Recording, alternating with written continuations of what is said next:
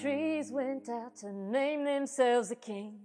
This is Grace Talks, a production of Martin UMC, an open and inviting United Methodist Church in Martin, Michigan, a co-charge with Shelbyville United Methodist Church, which worships on Sunday at 11 a.m. Martin worships Sundays at 9:30 a.m. and we would love to see you there. You be our king.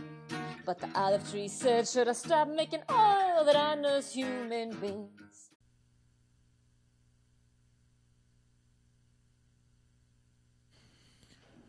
Our scripture text today comes from Luke 11, verses 1 through 13.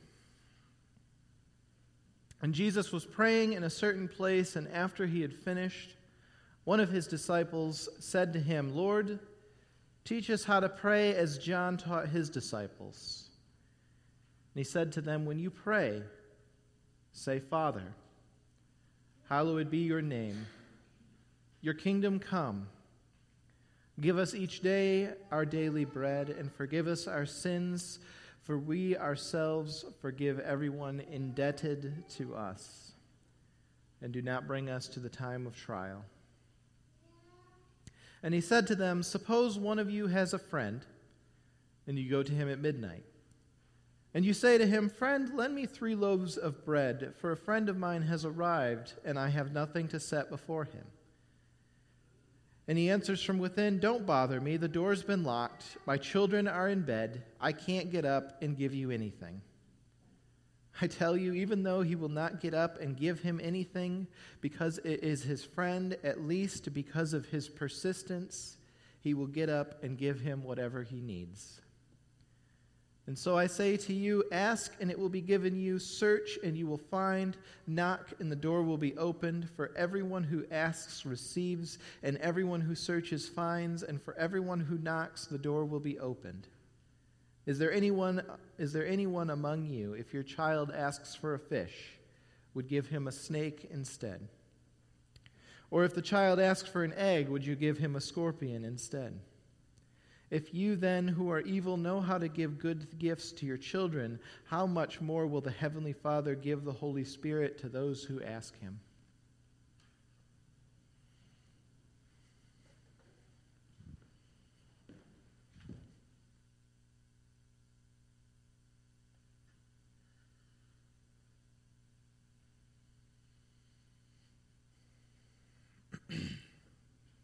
May the words of my mouth and the meditations of all our hearts be pleasing to you, God, our Lord and Savior.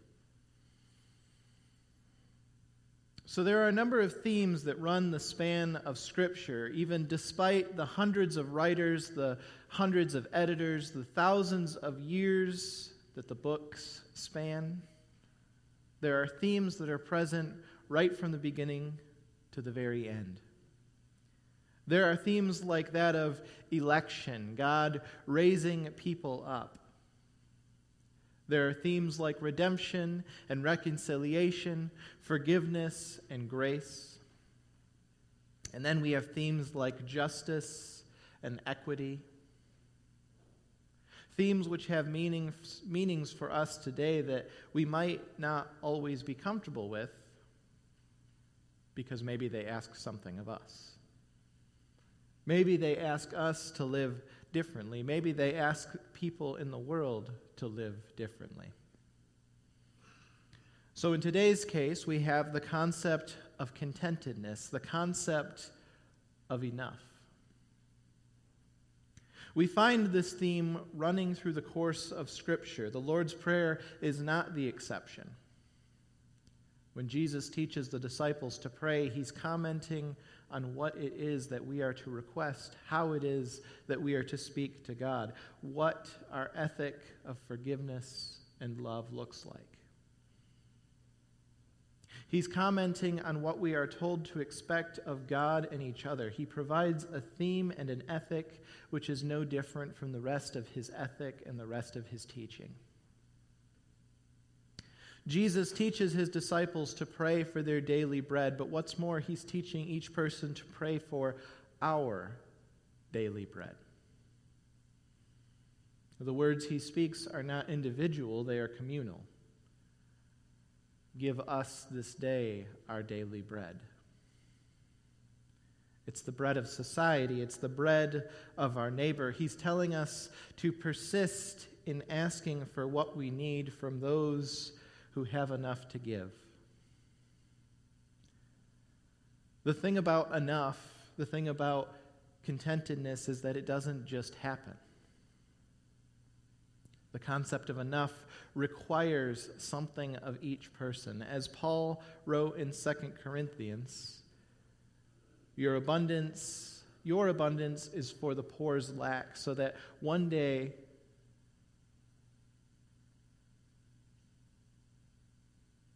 stepping back.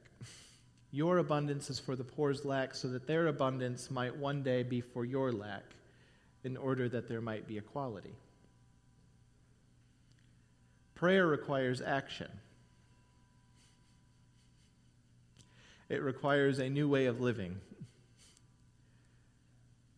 It requires a cell phone, apparently.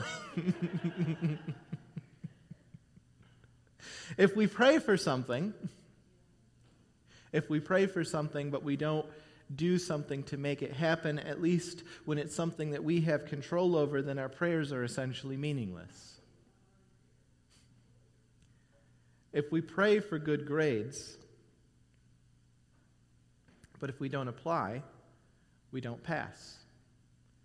If we pray for a full field, but we never plant, then we don't harvest.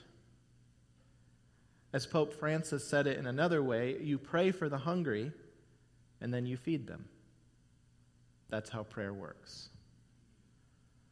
And so the Lord's Prayer serves us as a direction for how we are to live, how we are to treat other people, how we are to ask for God's blessing and care on our lives. We forgive sins as we forgive debts, as we pray that ours would be forgiven. We pray for this day our daily bread and not for tomorrow's. We pray for this day's bread. Not so that we can store up stockpiles of food or money for tomorrow, but so instead we might live out our faith and we might learn to trust in God and trust in our neighbor.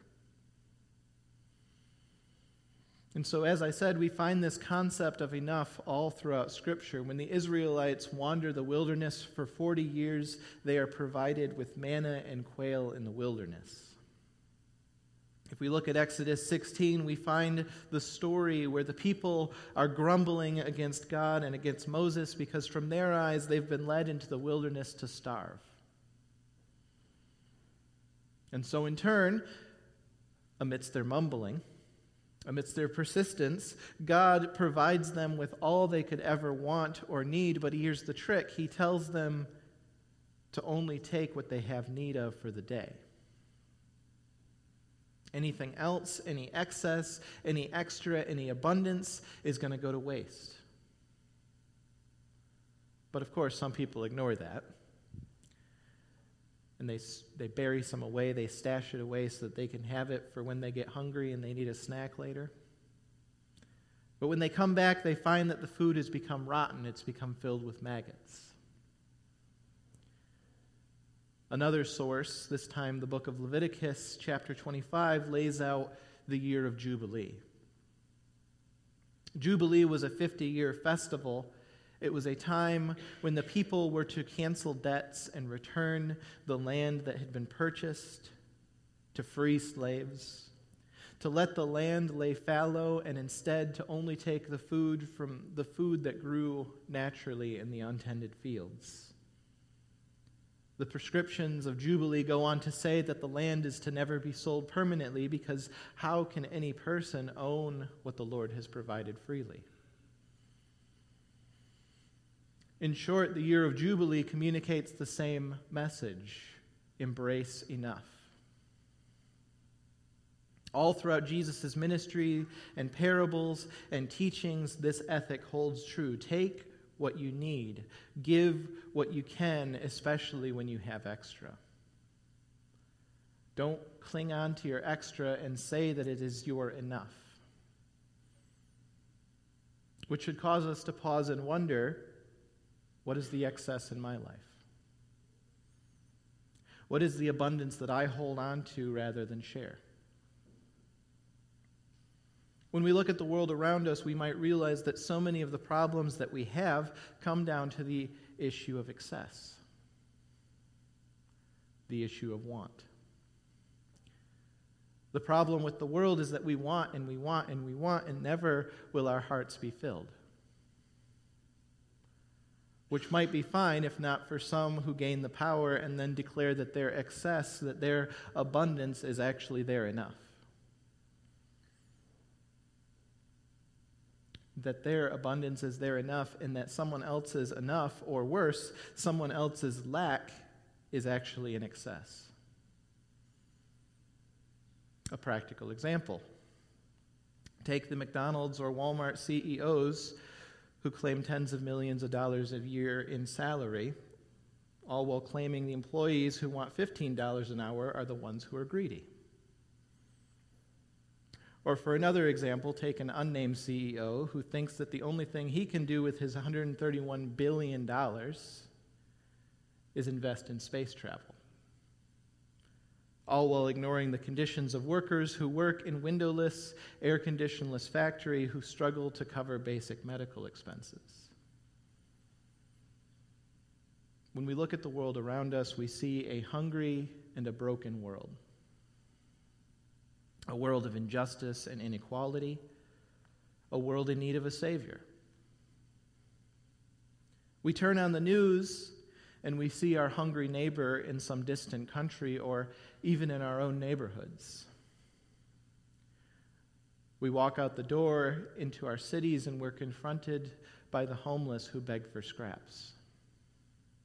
We sit at our own food pantry or at the VA or at a soup kitchen with those who are threatened with their food stamps being taken away because somehow, in a country where we can budget $700 billion for the military, food stamps are the problem. Or we sit in a cafeteria of our own schools where kids are threatened with hunger or even foster care if they can't pay their lunch money. How many of us know the feeling of putting money in our own checking account only to watch it vanish faster than we can budget for it? How many of us hold debt that we never hope to pay off?